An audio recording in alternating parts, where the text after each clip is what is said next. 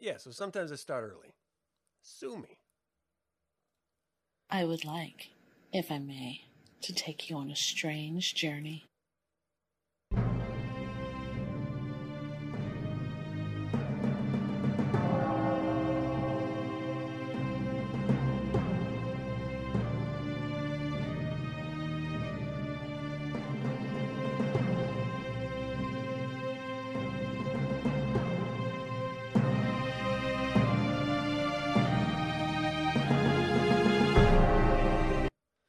Welcome to 9sense. Nine Cents is a satanic perspective of our modern world, and I'm your host, Reverend Campbell. It's great to have you.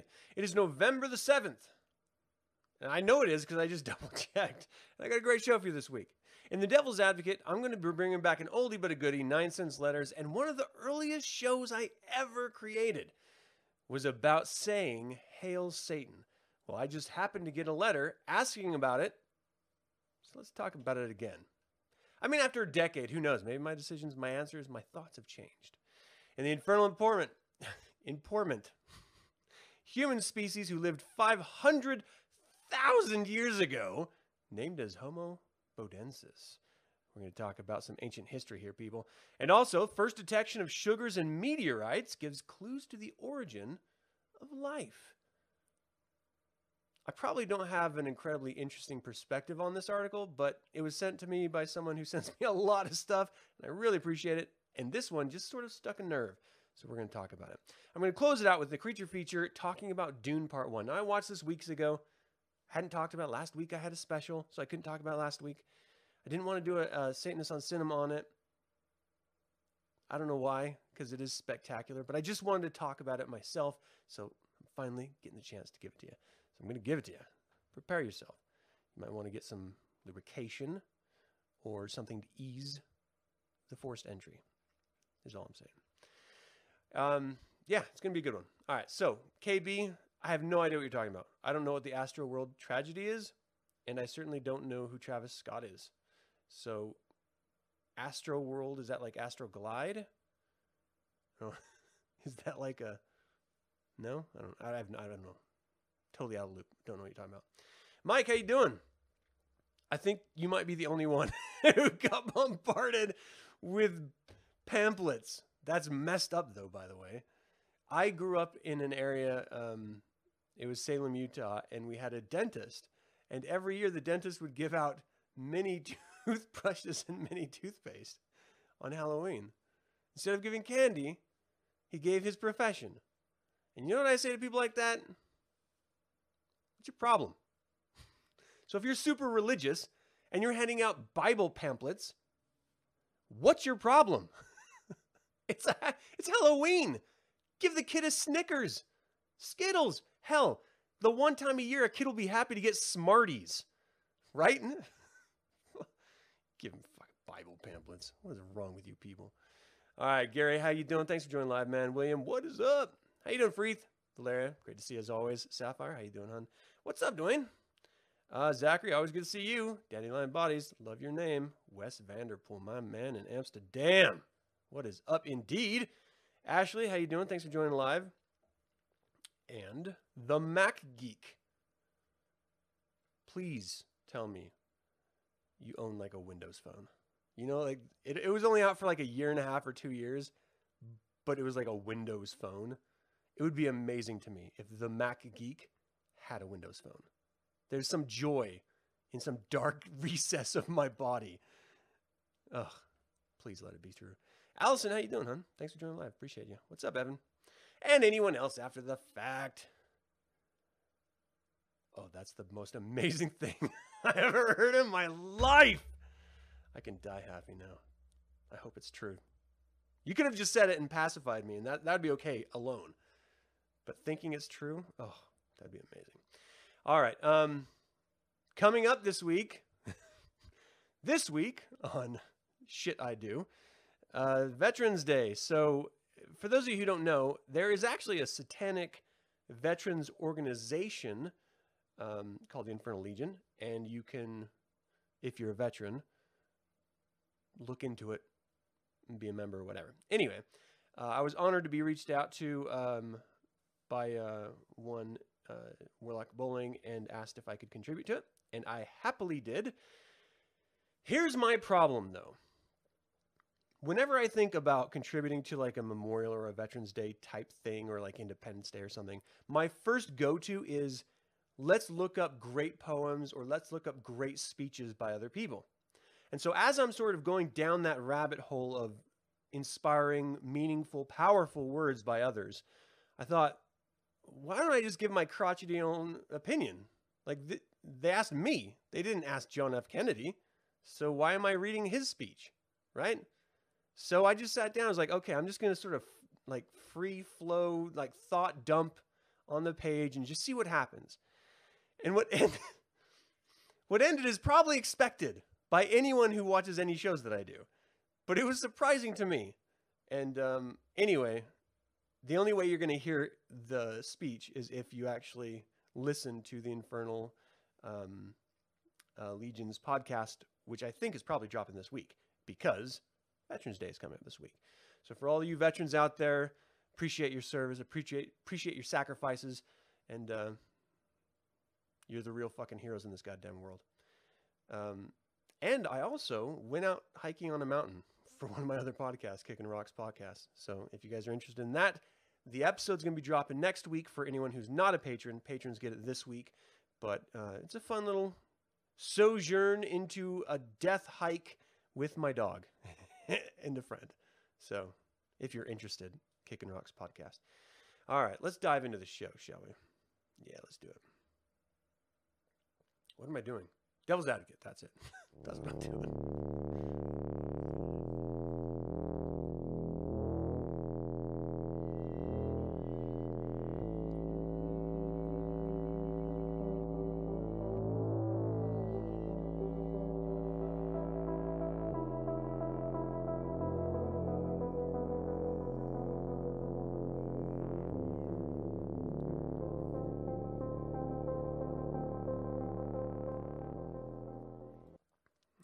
Christopher Lee's in the house. How you doing, man?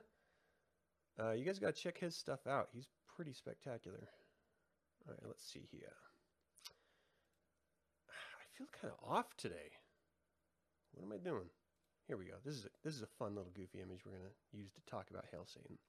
All right, so I got a letter from someone who asked, uh, when you say Hail Satan, do you just mean Hail myself, or do you mean something more as well?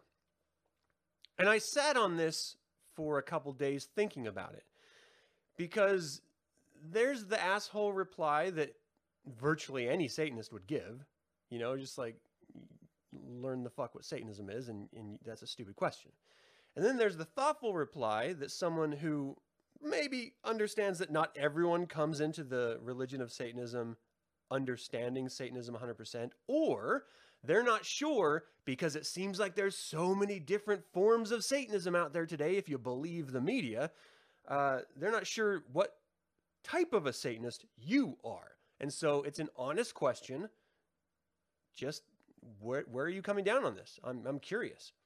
And so I thought I would not give the asshole answer because even though in my regular life I am a massive asshole, in this particular case, I thought let's let's talk about it during the show.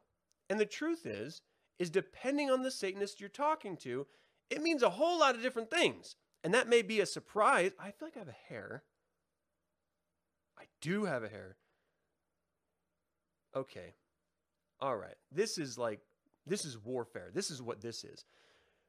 I will find stray long hairs, longer than my haircut, wrapped around places that it shouldn't be. Sometimes I'll just see a hair dangling and I grab it and I start pulling it and it keeps coming and it's wrapped around nether regions and stuff.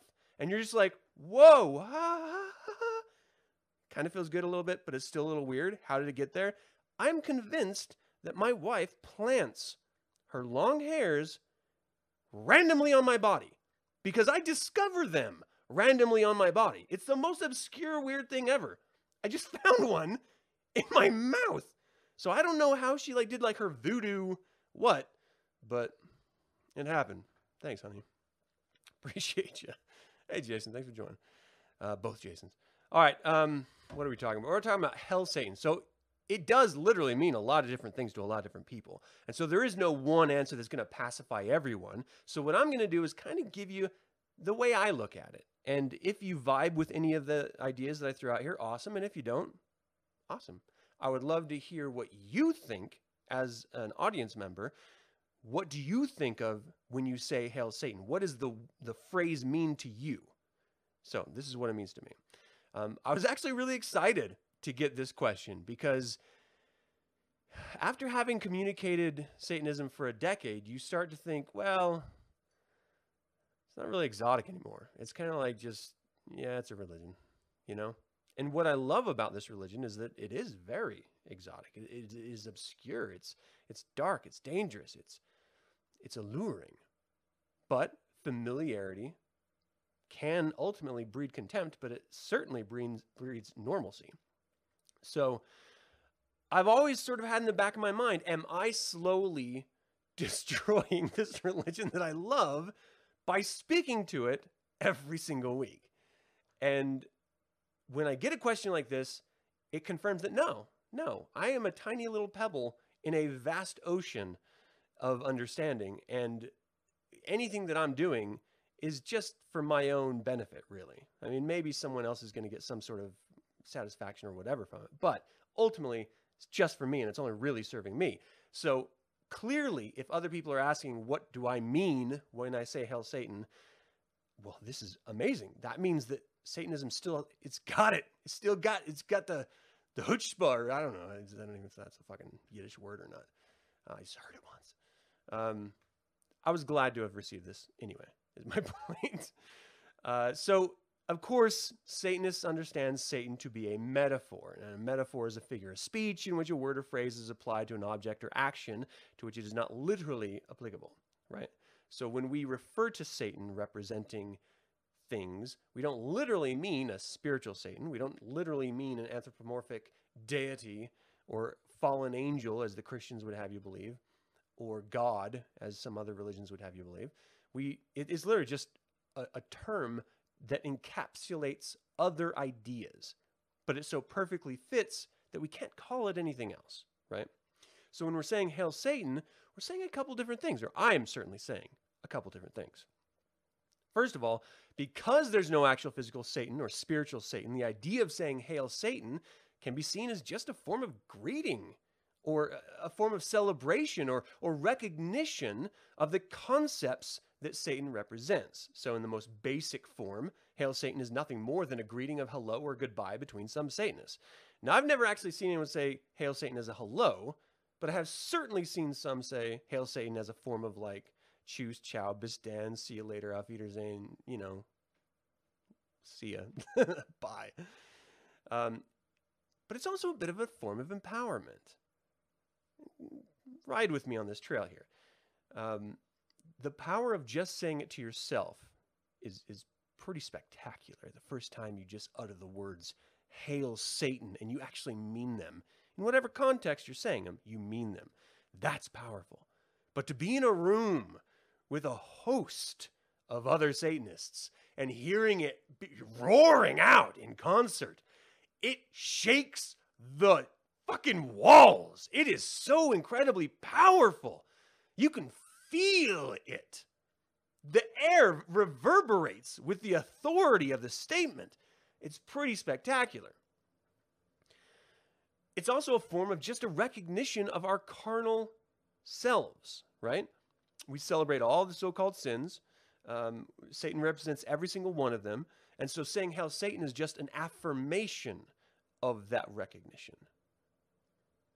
It's also an awareness that we don't really fully understand the chaos of the universe. Uh, we know that there is an element that we refer to as Satan within the chaos of the universe. LaVey references as being a sort of dark side of nature in some references. If you, depending on the Satanist, depending on your understanding of satanic magic, and depending on whether you where you fall down on the idea of greater magic, it could be you tapping into that dark side of nature. So maybe that is what Satan means to you when you reference Hail Satan, that unknown aspect of nature, or that that element of nature that you're literally calling to and manipulating and comes to your bidding, that could be another aspect of it. Um, and ultimately, in short, Hail Satan means many different things to many different Satanists. And to me, it's a bit of everything. It is an affirmation of my religion. It is a way of me recognizing who I am and who I am speaking to. I see you. Hail Satan. We know where we lie in this thing. We are the alien elite. We are the highest embodiment of human life, and we're the only ones in on the joke. You know? We hear each other. Like that it's this this connection that we have. So that's another way of it being used. Uh, I, I don't actually mean like hail an entity. That's that's silly. You know, if, if I was going to do that, I'd say hail Adam. And that just seems a little too self serving. you know, I, I don't even say that on my birthday. So I'm certainly not going to say it. You know, it's like a, all right, talk to you later. Hail Satan. You know, that's weird. So anyway, I'm telling you, Jordan, it's a thing. It is a thing. Sean is laughing because she knows it. Let's see here. Hail Satan is ultimately hailing yourself, but the entirety of yourself, including the dark, the light, and all of the extraordinary aspects you can readily explain. That's a good one. That's a good way of explaining it, Zachary. Appreciate that. Let's see. Um, this religion becomes so much more beautiful to you every time, every single day, just from you thinking about it more, being surrounded by a community of hyper Christians. Yeah, that would drive me nuts. I wouldn't be able to have time to think being around a bunch of Christians. Uh, you use it to celebrate the primary and primal concept of Satanism. That's cool. I dig that. A cool phrase like uh, Hakuna Matata. it's a wonderful phrase. Um, it's no passing craze. now that song is in my head. What is wrong with you, Anton? What kind of a person does that? Ugh. The power of Satan compels you. Um, what does everyone else here think about the variation of hail yourself? You find you tend to use that more just because it feels good to glorify yourself. You mean you say hail yourself, like hail myself or hail Adam? You like you use your name? I couldn't do that. That feels weird to me. Uh, you're talking to another COS member online earlier and ended the conversation with "Have a great night, HS." But sure, others may not bring up those words online. Really, I actually find myself moderating when I spell out "Hail Satan" and when I actually do just HS too. Like that's a weird thing. You, it, like we know what HS means, right? Because we're we're in, but and you would never say HS to someone on the out. So is it just like LOL rather than saying that was really funny or um, you made you made me laugh out loud, or is it just like do you guys ever think like I'm speaking to X, so I'm going to spell out Hail Satan based on the context of our conversation, and now I'm speaking to Y, and so the context of the con- con- conversation dictates HS. I literally think that way. Like if you're just asking me a general question, or you know, I ask a favor of you or something and we just happen to both be Satanists, I'll just throw out an HS. If we're having a conversation, then I'll say Hail Satan. So even that context of communication, the use of it has different substantive meaning. And that's kind of cool that you can use it like that. You know, I don't think it's as versatile a word as fuck because if we're being honest, I don't know if there is as versatile a word as fuck, but it's pretty versatile. You know, it's pretty good. Let's see. Cool phrase like avatars. I see you. I don't know that reference. You usually use Shemhamforash as hello? Really? I've never heard of that in my life. That I got I want to be a fly on a wall to that conversation. Cuz that I that's wild. Shemhamforash was supposed to be this um, the reason why it's used in uh, Satanic ritual. It, it's supposed to be this magical word of Jehovah's, right? Of, of like this this this power word of like a Christian or a Judeo-Christian God. I would never think of to use it as like a sup, you know. I'll do like a head nod, or I'll say, "Hey, how you doing?" Or I'll do a combination of all, or you know, some variation thereof. But Shemhamforash, that's that's confidence that the other person's going to know what the fuck you're talking about. You know what I mean? like, um, Shemhamforash, can I get the the two pancake and bacon macombo? like, what? What are you talking about? All right. Um, hail Satan as fuck. I assume that's what the acronym is. Uh, you'd only say hail Satan, hail, hail yourself to someone else as a call to action. Something. Oh, but even that, that's a little bit. I don't know. That's weird for me. It's like um. It's like you're you- you're like being a counselor. No, no, no. Hail yourself. You deserve that. This is yours. you know? like someone who like I don't know won a game. They're like, no, it was a team effort, and they're like, no, no, no. Hail yourself. I don't know. I don't know what I'm talking about. All right. Well, that's. I, hope that answers the question. It's not lengthy. It's not long. It's not drawn out. It's it's pretty straightforward. But that's how I see it. It is not just a one to one ratio of hail Satan means see ya or power to the people. I don't know. Do you need to do like a chest pump before you say that? It, it's kind of just all over the board, and we use it in a myriad of different ways. And I think that's the strength of it because as soon as you have a phrase of substance like that, and it's it, just enters your vernacular, you can't help but find different uses for it. You know, it's certainly not just exclusive to the ritual chamber and a gong hits afterward. However, now that I think about it, if I could have a gong smash in the background, very Frau Blucher like, when the horse is whinny hearing her name, that's kind of boss, right? You just like people are like, Hail Satan. Looking around like, where did that come from? Is there a gong in here? Like, we're at the we're at the mechanic shop. And there's just a gong hitting? That's weird. That'd be awesome. I'd love that. All right. Let's do a little infernal informant.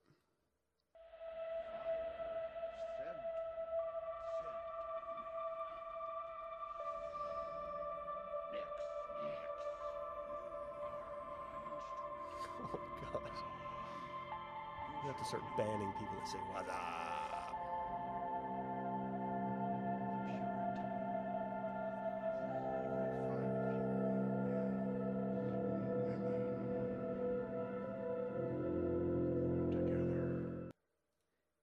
All right.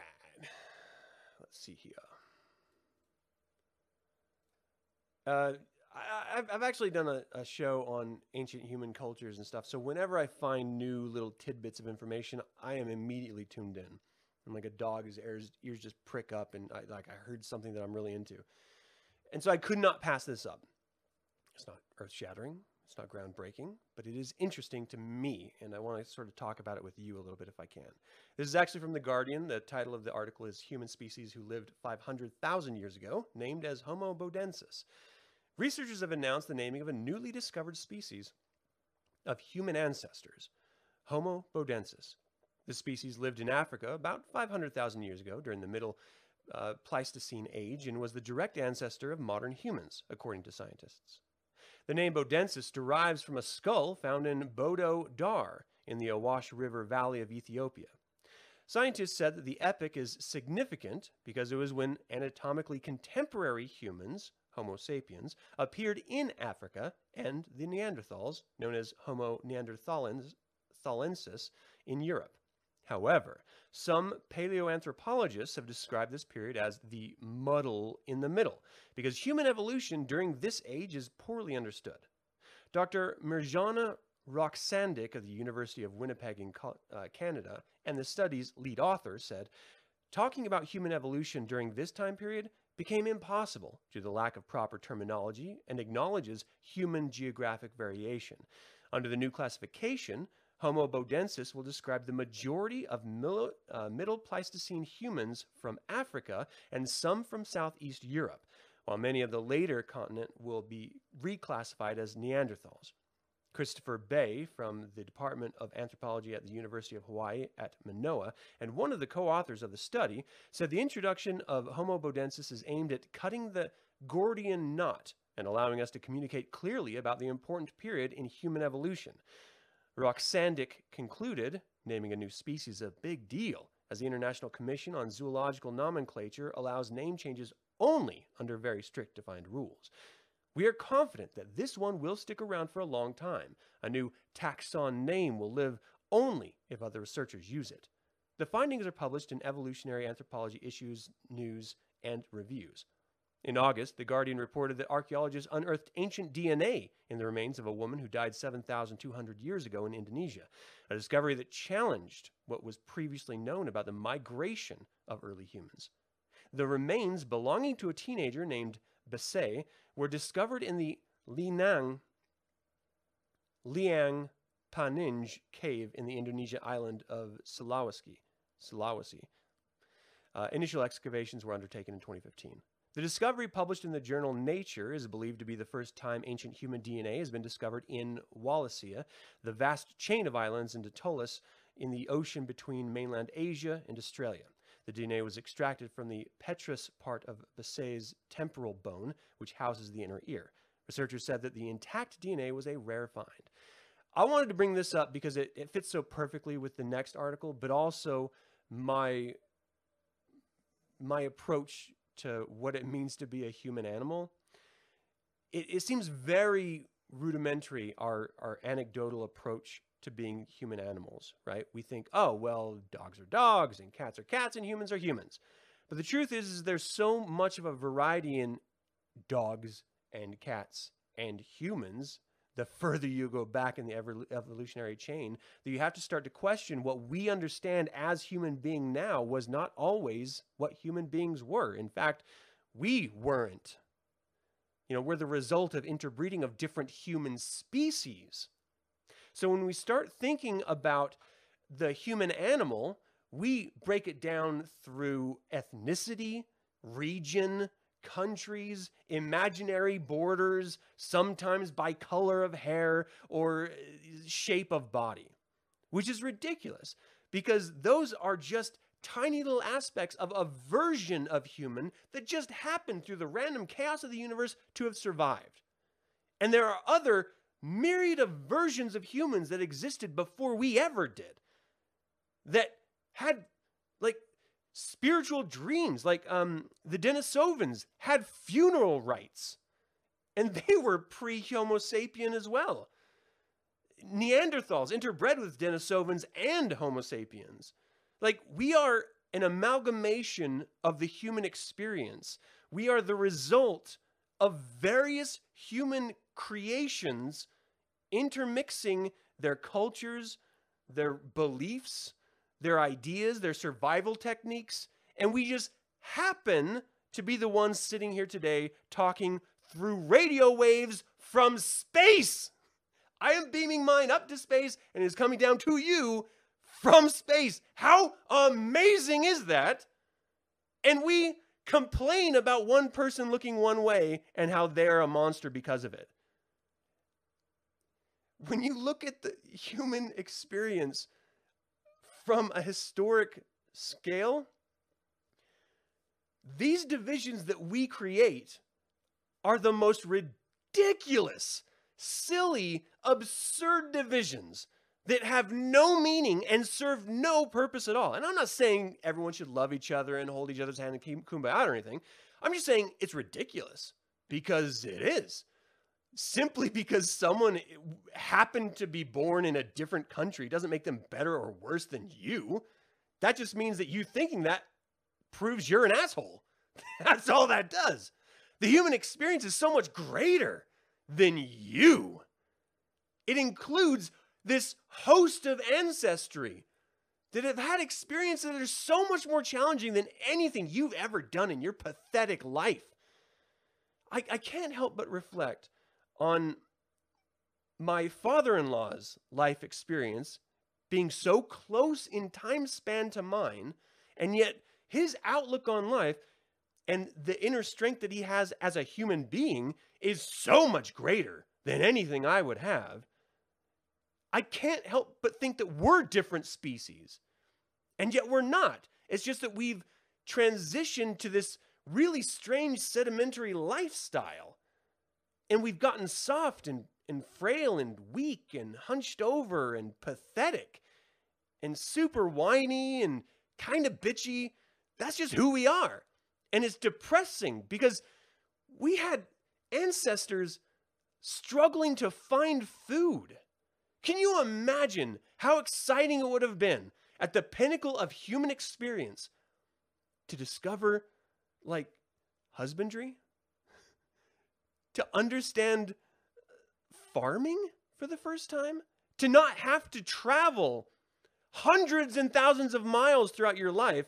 You could just sit in one spot, plant a plant, and then eat it. And that's your life. Like it was uh, this mind boggling shift that we take for granted. You know, I don't think anyone today is thinking about how revolutionary the internet could have been and arguably in various ways is, but we just take it for granted because for some of you, it was there when you were born. For those of us who were born and the internet came in during our lives, I still don't think we really understand the impact of it because we grew up with it. But for people who are at the end of their lives and then the internet hit, they're going to appreciate it. They're going to have that perspective. There are so many wonderful evolutionary shifts that happen in every generation that is just taken completely for granted.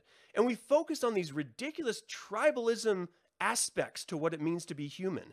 And certainly nowadays you can, you know, pounce on the idea that it's really just a political tribal division and that is entirely fair because yes, that is a thing that is happening right now. But it is also a lot deeper than that too. You know, it's going from sexuality to gender identity to political to religious, um, uh, just to you know assholes who just want to still try to drag up ethnicity into the fucking mix. Like, why?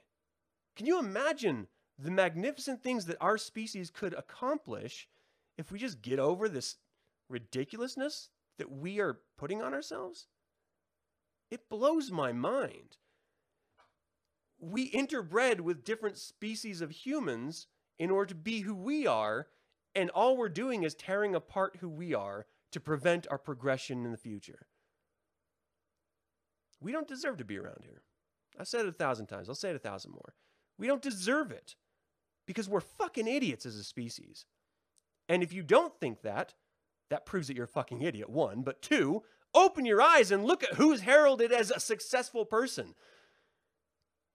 Fucking internet stars. How pathetic. Influencers. What does that mean? It's it's just the most we should be celebrating the working man or woman. We should be celebrating the people who are advancing technology that will get us off of fossil fuels so that our species can actually exist in the future. We should be focusing on people who want to terraform this planet to be more livable than other planets. And yeah, I do believe in, in diversity of, of uh, the human animal on different planets for survival purposes, but we shouldn't be forsaking our home here just to go there. Um, it blows my mind it really does, especially when you look back at where we came from. And and a little bit of perspective, at least for me, goes a really long way. And it's stunning to me that seemingly no one else cares or thinks about it or anything. Like we have magic every day. Every time you post something in social media, you take a picture of yourself and send it to your grandma. That's magic. That did not exist when I was a kid.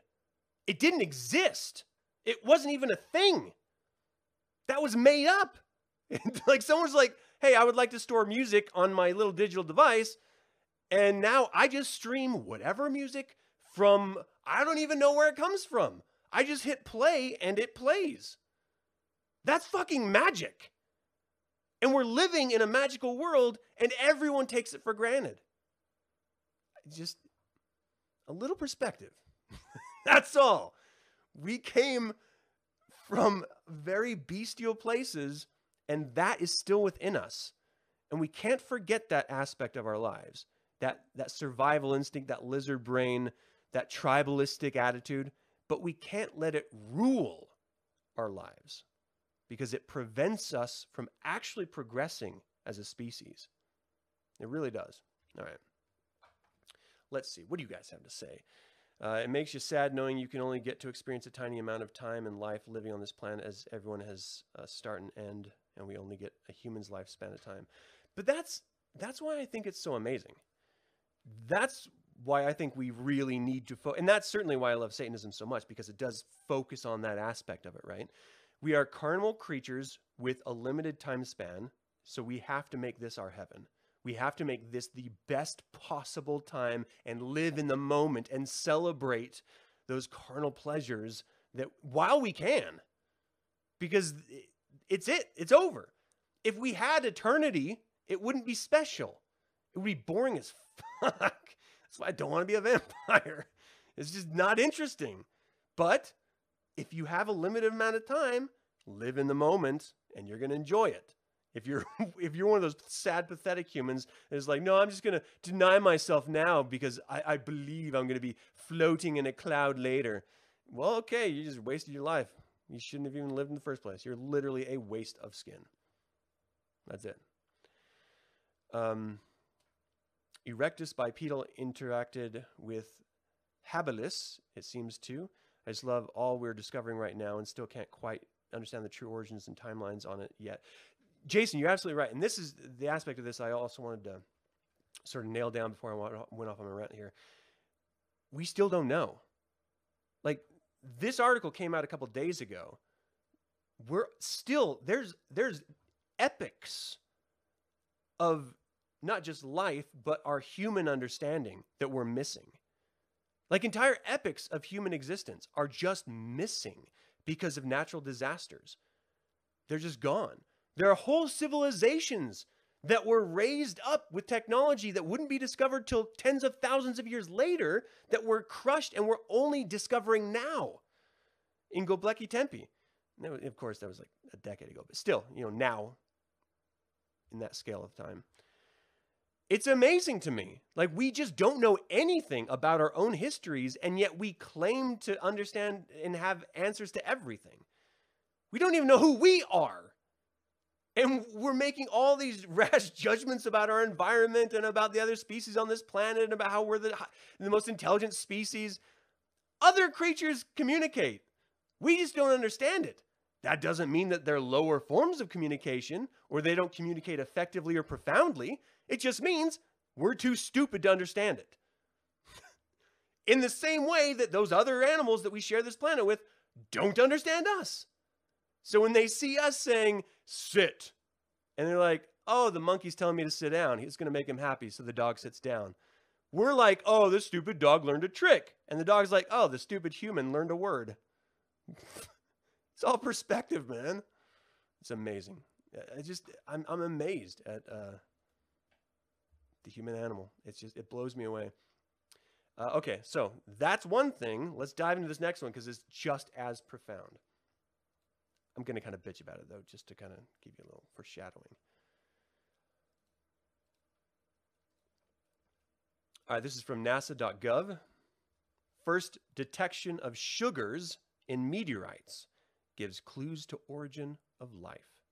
The team discovered ribose and other bioessential sugars, including arabinose and xylose, in two different meteorites that are rich in carbon, NWA 801 type CR2, and Murchison type CM2. Ribose is a crucial component of RNA, ribonucleic acid. In much of modern life, RNA serves as a messenger molecule, copying genetic instructions from the DNA molecule, um, deoxyribonucleic acid, and delivering them to molecular factories within the cell called ribosomes that read the RNA to build specific proteins needed to carry out life processes. Other important building blocks of life have been found in meteorites previously, including amino acids, components of proteins, and nucleobases, components of DNA and RNA. But sugars have been a missing piece among the major building blocks of life, says Yoshihiro Fuku. I'm, I'm butchering this, sorry guys. Uh, Furukawa of Tohoku University, Japan, lead author of the study published in the Proceedings of Natural, uh, National Academy of Sciences, November 18. The research provides the first direct evidence of ribose in space and the delivery of the sugar to Earth. the extraterrestrial sugar might have contributed to the formation of RNA on the probiotic Earth, which possibly led to the origin of life. It is remarkable that a molecule as fragile as ribose could be detected in such ancient material, says Jason Dworkin, a co author of the study at NASA's Goddard Space Flight Center in Greenbelt, Maryland. These results will help guide our analysis in pristine samples from primitive asteroids Ryugu and Bennu to be returned to the Japan uh, Aerospace Exploration Agency's Hayabusa 2 and NASA's OSIRIS REx spacecraft. An enduring mystery regarding the origin of life is now biology.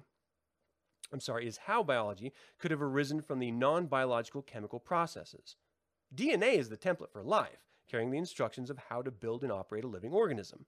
However, RNA also carries information, and many researchers think it evolved first and was later replaced by DNA. This is because RNA molecules have capabilities that DNA lacks. RNA can make copies of itself without help from other molec- uh, molecules. It can also initiate a speed up chemical reaction as a catalyst. The New York, I'm um, sorry, the new work gives some evidence to support the possibility of that RNA coordinated the machinery of life before DNA. The sugar in DNA to uh, ribose was not detected in any of the meteorites analyzed in the study, said Danny Glavin, a co author of the study at NASA Goddard. It is important since there could have been a delivery bias of extraterrestrial ribose to the early Earth, which is consistent with the hypothesis that RNA evolved first. The team discovered the sugars by anal- uh, analyzing powdered samples of the meteorites using gas chromatography mass spectrometry, which sorts and identifies molecules by the mass and electric charge. They found that the abundances of ribose and the other sugars ranged from 2.3 to 11 parts per billion in NWA 801 and from 6.7 to 180 parts per billion in Murchison. Since Earth is awash with life, the team had to consider the possibility that the sugars in the meteorites simply came from contamination by terrestrial life. Multiple lines of evidence indicate Contamination is unlikely, including isotope analysis. Isotopes are, are versions of an element uh, with different mass due to the number of neurons in the atomic nucleus. For example, life on Earth prefers to use the lighter variety of carbon 12C over the heavier version 13C. However, the carbon in the meteorite sugars was significantly enriched in the heavy 13C, beyond the amount seen in terrestrial biology, supporting the conclusion that it came from space. The team plans to ana- analyze more meteorites to get a better idea of the abundance of the extraterrestrial sugars. They also plan to see if extraterrestrial sugar molecules have a left handed or right handed bias. Some molecules come in two varieties that are mirror images of each other, like our hands. On Earth, life uses left handed amino acids and right handed sugars, since it's possible that the opposites would work uh, fine, right handed amino acids and left handed sugars. Scientists want to know if there was a preference and where it came from. If some processes in asteroids favors the production of one variety or the other, then maybe the supply from space via meteorite impacts made the variety more abundant on ancient Earth, which made it more likely that life would end up using it. The research was funded by a Japan Society for the Promotion of Science Kakenhi Science Grant, the National Institutes of Natural Sciences Astrobiology Center, Japan, the Institute of Low Temperature Science, uh, Hokkaido University, the Simons Foundation and the NASA Astrobiology Institute, Goddard Center for Astrobiology. Jason Dworkin and Danny Glavin are members of the Goddard Center for Astrobiology team. So, when I got this um, from um, uh, the individual, um, they made a note about how we could be alien because if RNA sugars did come from extraterrestrial sources to seed this planet, um, it's also like you know panspermia. We're we're created from other heavenly bodies ostensibly, um, and then that helped be the catalyst for life to evolve on this planet. Then we came from aliens. But I would argue that everything is aliens. Like we, of course, we're aliens. Every the, to think that we're not aliens is to say that we're special, that this planet was formed in and of itself, and we were put here and evolved without anything else. But the truth is, is that we're hurling through space at hundreds of thousands of miles an hour, and we are constantly bombarded by particles, asteroids, meteors, everything from outer space. The only reason why this planet formed was because other bodies smashed together as they were being pulled in by the gravitational force of our sun and smashed and stuck together by their own gravitational forces. We were created, this planet itself was created by external forces. Everything that is in us, all of the carbons, all of the chemicals, is abundant in space from stars. We are all star stuff, as Neil deGrasse Tyson loves to say. So, yeah, of course we evolved from space. That's how everything, our, our sun, our, our every planet we have, our moon, everything, all the water on this planet came from icy meteors and, and uh, other planetary bodies that crashed into this planet in its early formation. Like, nothing magically created us. We are the result of the universe. We came from the universe through chaos, and that's why we're here. And that's why it, it amazes me when we're like, no, aliens all have to be very different than us. I mean, there's probably a myriad of variations of life. Yeah, just like we see a huge variation on this planet of life, but we're all made from the same stuff. Like there's there's no denying that. So if you're just talking about basic building blocks like they are in this article, it seems like yeah, that's the obvious assumption that's where we came from. Where else do you think we came from? God? Cuz that's just silly. that doesn't make any sense at all. So when you think of it in turn this cosmic term of, of what life is, and how, yes, of course, we came from the universe and the random chaos and elements put together, and that's how life came. Well, then clearly it has to have happened somewhere else.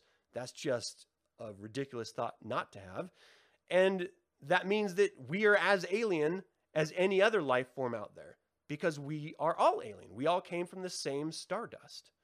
And it's literally that simple. I don't I don't know why it would be stranger you know, to anyone hearing that. Oh, let's see here. What do you guys have to say? What you guys talk? I gotta scroll up to see what you guys are talking about. I don't like that. Uh, we're just a cosmic fart particles. You're right, Cameron. I, that's it's like a diminishing statement because it makes us kind of feel small because we have these ridiculous egos as this species of ours. But it's true. like it's true. Why can't we just celebrate that? Let's say we're the only accident of life on our planet and that's it. Awesome. That's amazing. How about we take care of it? right? We don't know if it exists. We suspect it exists other places. There seems to be elements that tell us that it should be in other places, even in our own solar system. But we have yet to actually see the physical proof of it. So why can't we just say, yeah, we're amazing. How about we stop acting like assholes? right? Like, if life is only found on this planet to date, why are we destroying it again? Why aren't we taking better care of it? And if you're a religious nut job and you believe that God created earth and he created man, why wouldn't you take care of that? Isn't that what your God wanted you to do, you dumbass? It, it doesn't make any sense. We're the stupidest species ever to have existed, it seems. We're actively killing ourselves. We're the dodo bird. We make fun of ourselves. We're the dodo bird. God. And I got pissed when my drill sergeant used to call us uh, her little dodos.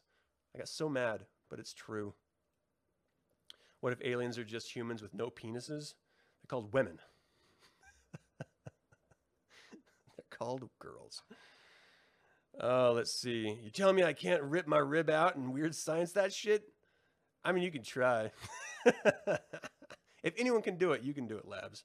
I believe in you. Um, Theseus's ship tells us that the continuity of self is an illusion. This becomes a new question of what are you exactly? Yeah, that's when we're bridging into philosophy. That's where I can't really get into it. Um, seek medical help if you rip out your rib to try to make a woman. yeah, they have apps nowadays. You can just sort of swipe and you'll eventually run into one. you don't have to take your rib out. Um, one thing you can't stop thinking about is when humans will develop a fourth brain, as we have a lizard, mammalian, and neocortex brains already. What will the fourth part be or do? You're making me think that you think we have actual three brains. I know you don't, but that's how it phrases. That's what makes me think of it. Um, I think we're already in the middle of our next stage of evolution. To be honest, we're um, Homo Texas. You know, not this state, but tech. Like we're we're technology mixed already. Um, you know, we can laugh at the leap that people like Elon Musk are doing with implants in your brain, but we already have technology in our bodies, you know, helping some people's hearts work or lungs work, uh, replacing lost limbs. Um, we are constantly engaged in technology. We are a version of human that is not the same as my father in law's generation. You know, uh, we, we are very different already. And that's what I'm talking about when I'm talking about evolution is that when you're in the middle of it, you're not seeing it. You have to be before or after to really appreciate it. And I think we are in this evolutionary stage of humans that we are changing and we don't even realize it. Not necessarily say it's a bad thing, because change is not bad or good. It just is. It, it's evolution. It happens. It has to happen. It will happen whether you want it to or not. Um, but that's that's where we're going. You know, we're we're changing right now. Anyway, Homo mechanus. It was um oh it was? Um Dan Brown wrote a novel about this that I freaked out about when I read it first. I can't remember what the novel was called. It was uh, it was like 5 years ago I think. But it, it talked about this very thing about humans evolving and, and we are in the middle of our next stage of, of evolution. Um, blending with technology. Anyway, it's a great book if you want to read it. Okay, that's all I had for this. Uh, you know, we are literally aliens. So, you know, if, if another species of, of life comes on our planet and we're like, oh my gosh, it's aliens. No, no, everyone's an alien. It's just another form of life. It's either going to be hostile or not, and we need to figure that out. But we have to stop this this us versus them mentality as a species because it doesn't exist anymore.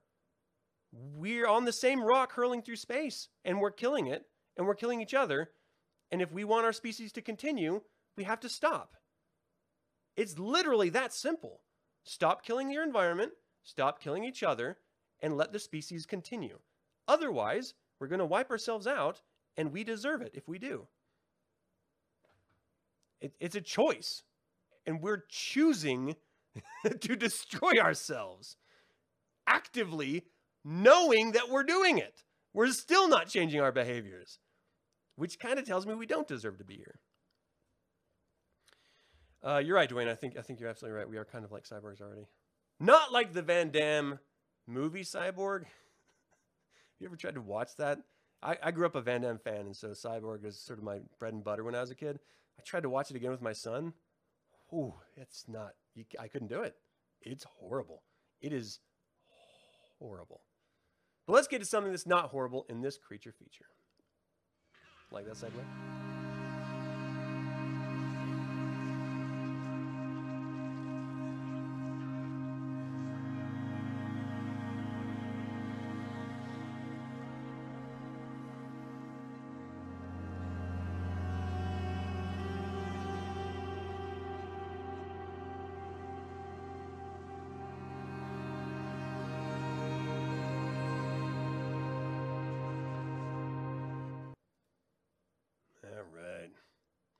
Change out this image and gush over something I know little to nothing about. Uh, I am actually ashamed to say that I have not read the novel Dune. I grew up with the original film, and I would sit down and watch it with my uh, father-in-law, and or stepfather, stepfather, and um, enjoy it. And I thought it was awesome. And he got me into sci-fi and movies like Enemy Mine, which is an amazing film. If you have never seen Enemy Mine, do yourself a favor, go watch it. Um, I would freak out about movies like um, um, ones that are fleeing my brain right now because I can't think of the damn name. Uh, anyway, he he cut my teeth on uh, sci-fi, right? So I'm still trying to think of it uh, in the back of my head. Um, Dune was just a big part of my connection with it. Like he's like what Battlestar Galactica and stuff like that, um, which was always a lot of fun. But then when they said they were remaking Dune, I was like, okay, but is it going to be better graphics? But I know the story. I never read the book, so I clearly didn't know the story at all. I just knew the hashed up version of the story that the film portrayed, which is not accurate once you've seen or read the book or seen this version of the, the movie.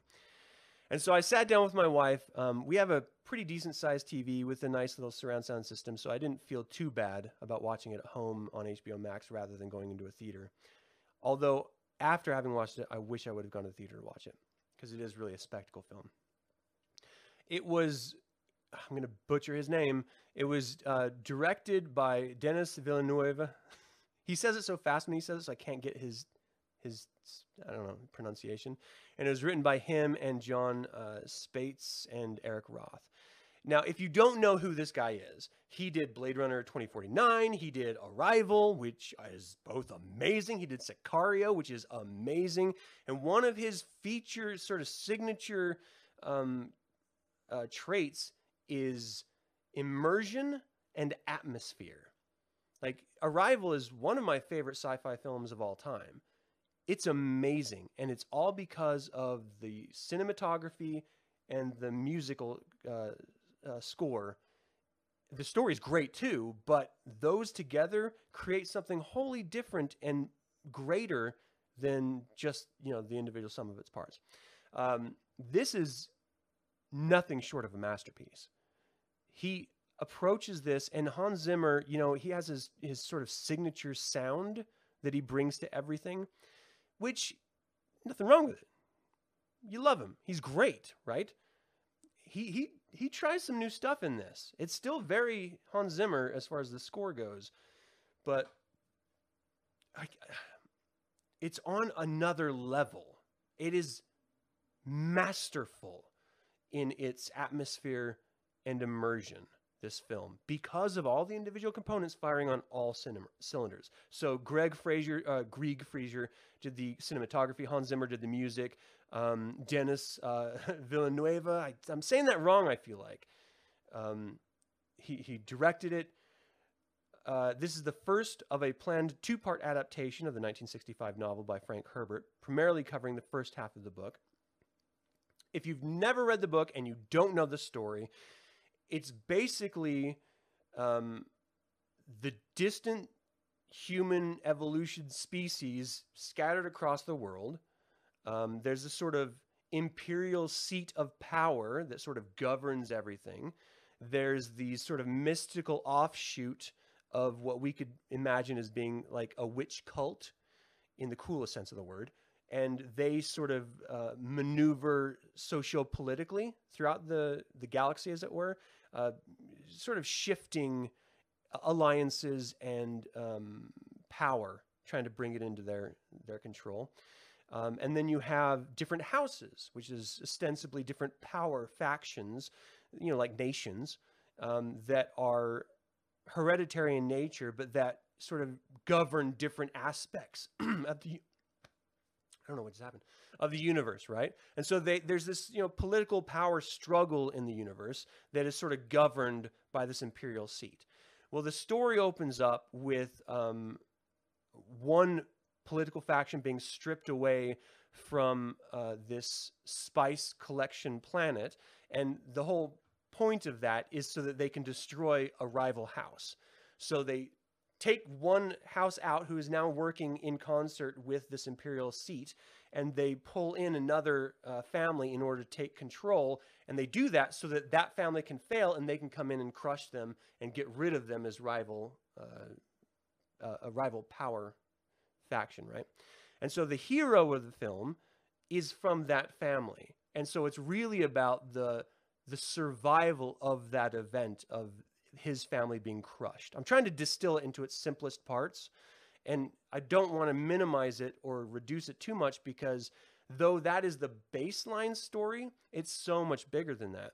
And visually, they play on so many wonderful themes.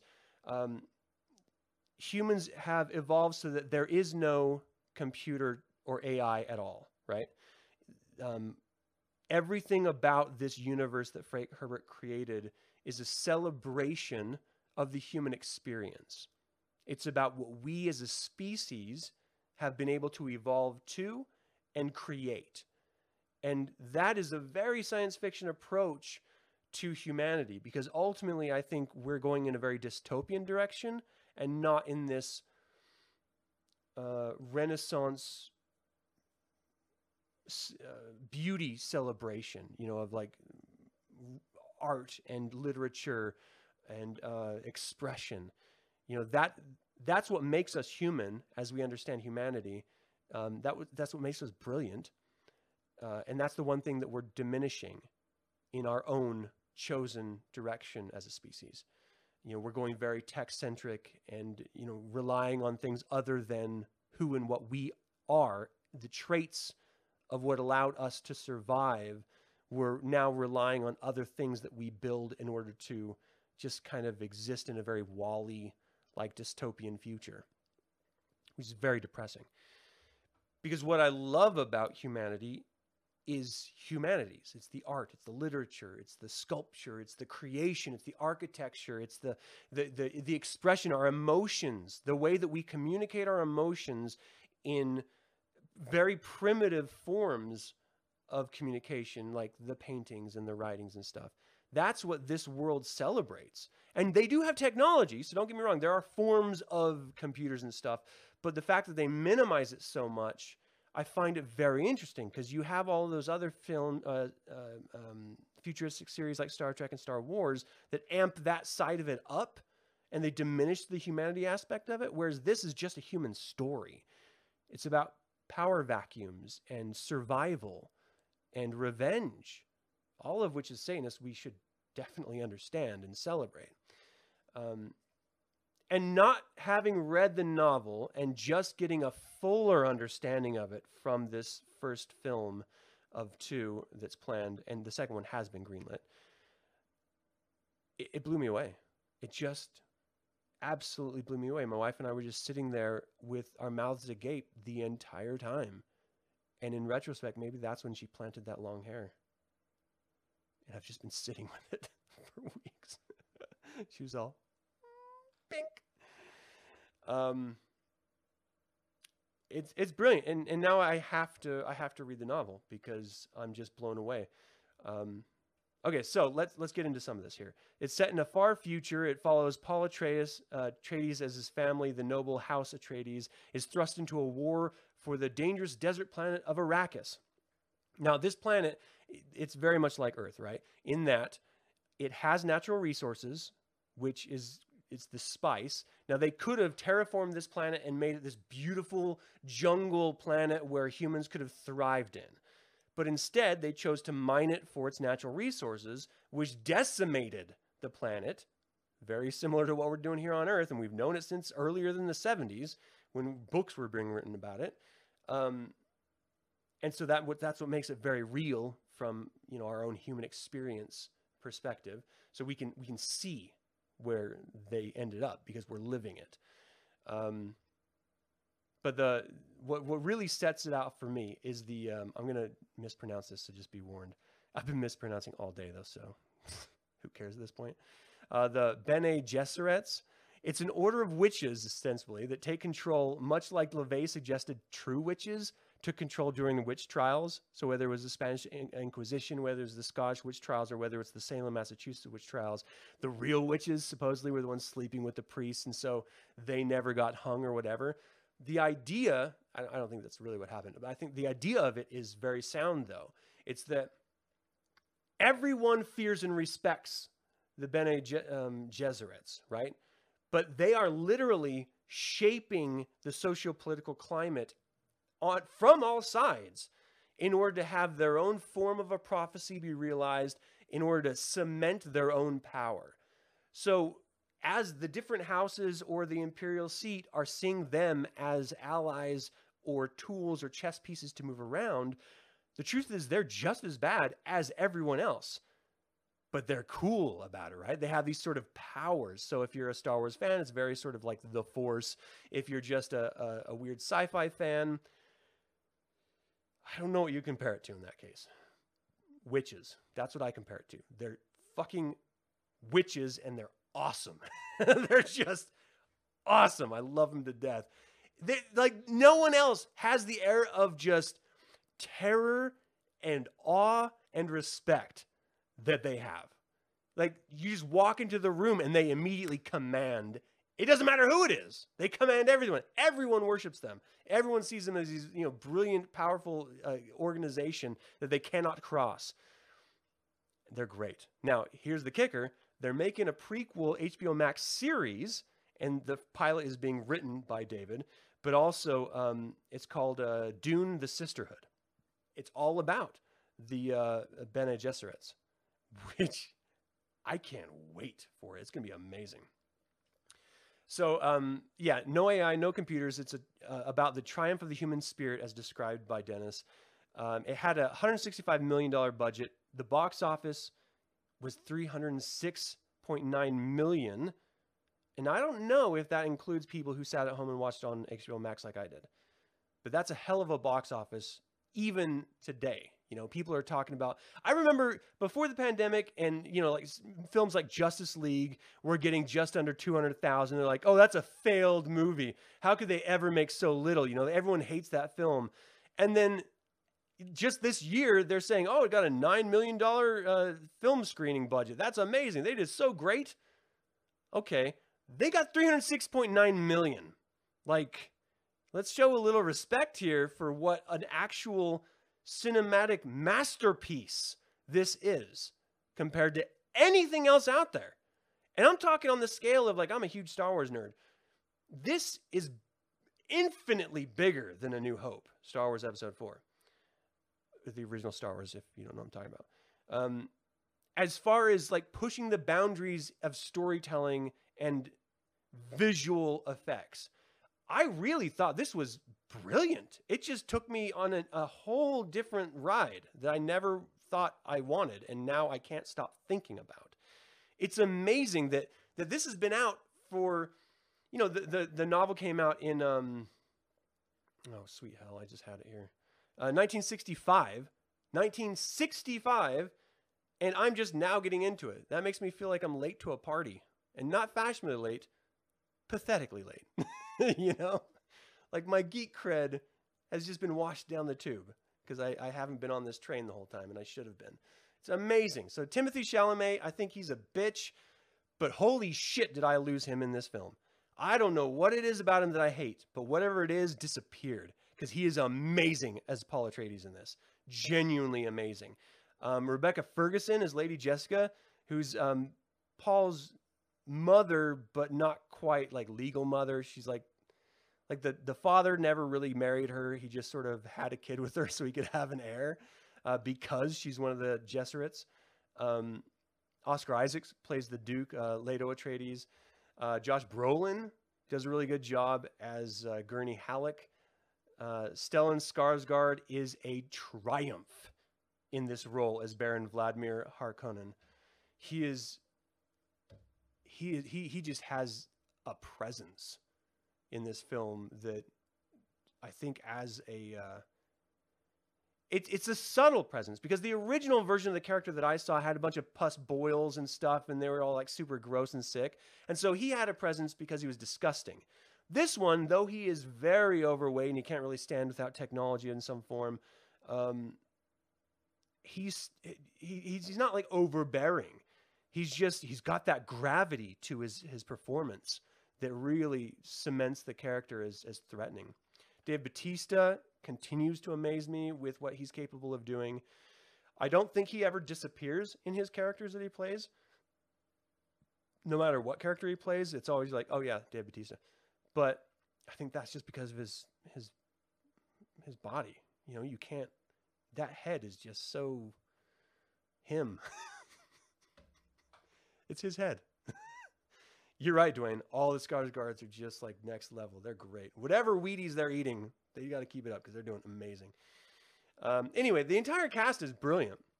So Warner Brothers and Legendary Pictures officially green- greenlighted Dune Part 2 on October 26, 2021, which was very recent. So this film was released and they didn't know if they were going to do a sequel, but the title of the film, the way it ended, all led because the the director wanted to do a sequel.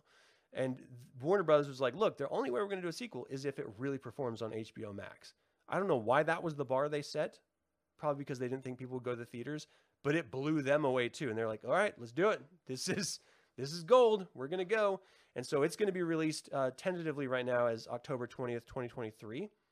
Dune the Sisterhood is the prequel series they're doing on HBO Max. I think that's supposed to be out next year. Um, and Villanueva said that at the Venice Film Festival before the film's debut that he's planning a trilogy with the two films being based on the first novel and the third film being based on Dune Messiah. I know nothing about that, but I everything he's done, I've just been blown away with. He is an amazing director, amazing creator, and I can't wait. And this is a version of the future that I actually really kind of like. You know, as a species, we'll never get out of our tribal habits of, you know, having our political factions or having our our um, uh, tribal entities that we sort of create for no real reason. Um, but we do it because it's just it was a survival technique back in the day, right? Back in our ancestry. Um, I like the idea of a future where we can't escape being human. That's just what we are. But we can still cling to the aspects of humanity that make us human. You know, there's this this sense of of um, hum- I always like to say humans uh, they create and they destroy. That is what we are. We're creators and we're destroyers. Um, and and championing and holding on to that as an element of beauty is is really you know just heightening making an awareness and an acceptance of yes we can be monsters but we can also be gods. We can create truth that you can't deny is masterful and beautiful. And uh, that's kind of amazing. And that's the future that I want our species to go to. I don't want us to go down this rabbit hole of just being brains in a jar. That depresses the shit out of me. You know, I, we're special because of what we create. That's what makes us different than other animals. Let's hold on to that. Let's celebrate that. Let's put that on the shelf saying that's what we need to aspire to, creating mastery, not talking shit about people online or ruining their lives because they said one thing a billion years ago that you don't like. We're going down a wrong direction. It's not a right or left thing. It's not a team thing. It's just our species has decided we're going to fuck ourselves. And so we're just trying our hardest to get our dick in our own ass. And it's not going to work. It's just stop. Let's just celebrate what we're great at and stop focusing on destroying what we are. Ugh. All right. Hey, Marcy, thanks for joining. Let's see. You're unaware of other religions wherein members mainly openly agree with the founder on some things without largely being perceived as apostate. What are you guys talking about? My gosh. You love that you're open about disagreeing with LaVey on certain things instead of agreeing with him. Um, it depends. I, as Satanists, we need to understand the line where the Satanist begins and ends, and the religion of Satanism begins and ends. Because there is a line, and it's the Satanic Bible. That's the line. So, Satanism as a religion is you either connect to it in one aspect of identifying that yes i am a satanist and i also celebrate carnal uh, man's carnal existence or you don't so you either are a satanist or you're not but everything else in your life that has nothing to do with the religion that you ascribe to right so whatever weird fetishes you like, uh, how you like to eat your your uh, morning cereal, whether you uh, put jam on the peanut butter or whether you put it on the bread when you're making a PB and J, that has nothing to do with the religion. That's just you, right? So understanding that difference especially it's important in the founder because you can't look at Anton LaVey and think he is Satanism because he's not. He created it, he codified it, but he's not the religion. He was an important, an incredibly important part in the strength and notoriety of the religion, but he is not the beginning and end of the religion. We are. Every Satanist is the beginning and end of the religion. And it's personified in the the and this again, why I love this goddamn religion. Literally. Uh, because it celebrates what we create, the triumphs that we find in life. That's how we exemplify this religion. Not in sniping each other and being shitty. I'm, ju- I'm just as guilty as anyone. So I'm not like, you know, I'm not looking down on anyone. But that's the worst part of us. The best part of us is being masterful at something, at truly creating something and celebrating it. That's great. I love it. Love it. All right. what are you guys talking about? Pineapple on pizza. Guys are weird. All right. That's all I got. Thank you guys so much uh, for tuning into this episode of 9sense. I hope you enjoyed it. I had a lot of fun. Um, you can view past episodes of 9sense or any of my satanic projects that I have out there by visiting my website, reverendcampbell.com. If you want to learn more about Satanism, the religion, or the Church of Satan, the organization that has defined and defended the religion from its creation, uh, visit churchofsatan.com or read the Satanic Bible and read the Satanic Scriptures. Uh, we Are Satanists is really good too. That's on the shelf back here. Uh, do yourself a favor. That tells you about all of the history of not only our founder, but also the formation of the organization as well. And when you realize that the organization existed and then the Satanic Bible was written, then you realize that there is not one without the other. There is no Satanism without the Church of Satan. And there's no Church of Satan without the religion of Satanism. Period. So any other weird offshoots that are like, no, no, no, this is what Satanism is. No, no, no the Church of Satan was formed, and then the Church of Satan created the Satanic Bible, and then the Satanic Bible was the one thing that defined the religion that the Church of Satan created, defined, and defended. It's that simple. There, it, it's literally a one plus one equals two issue.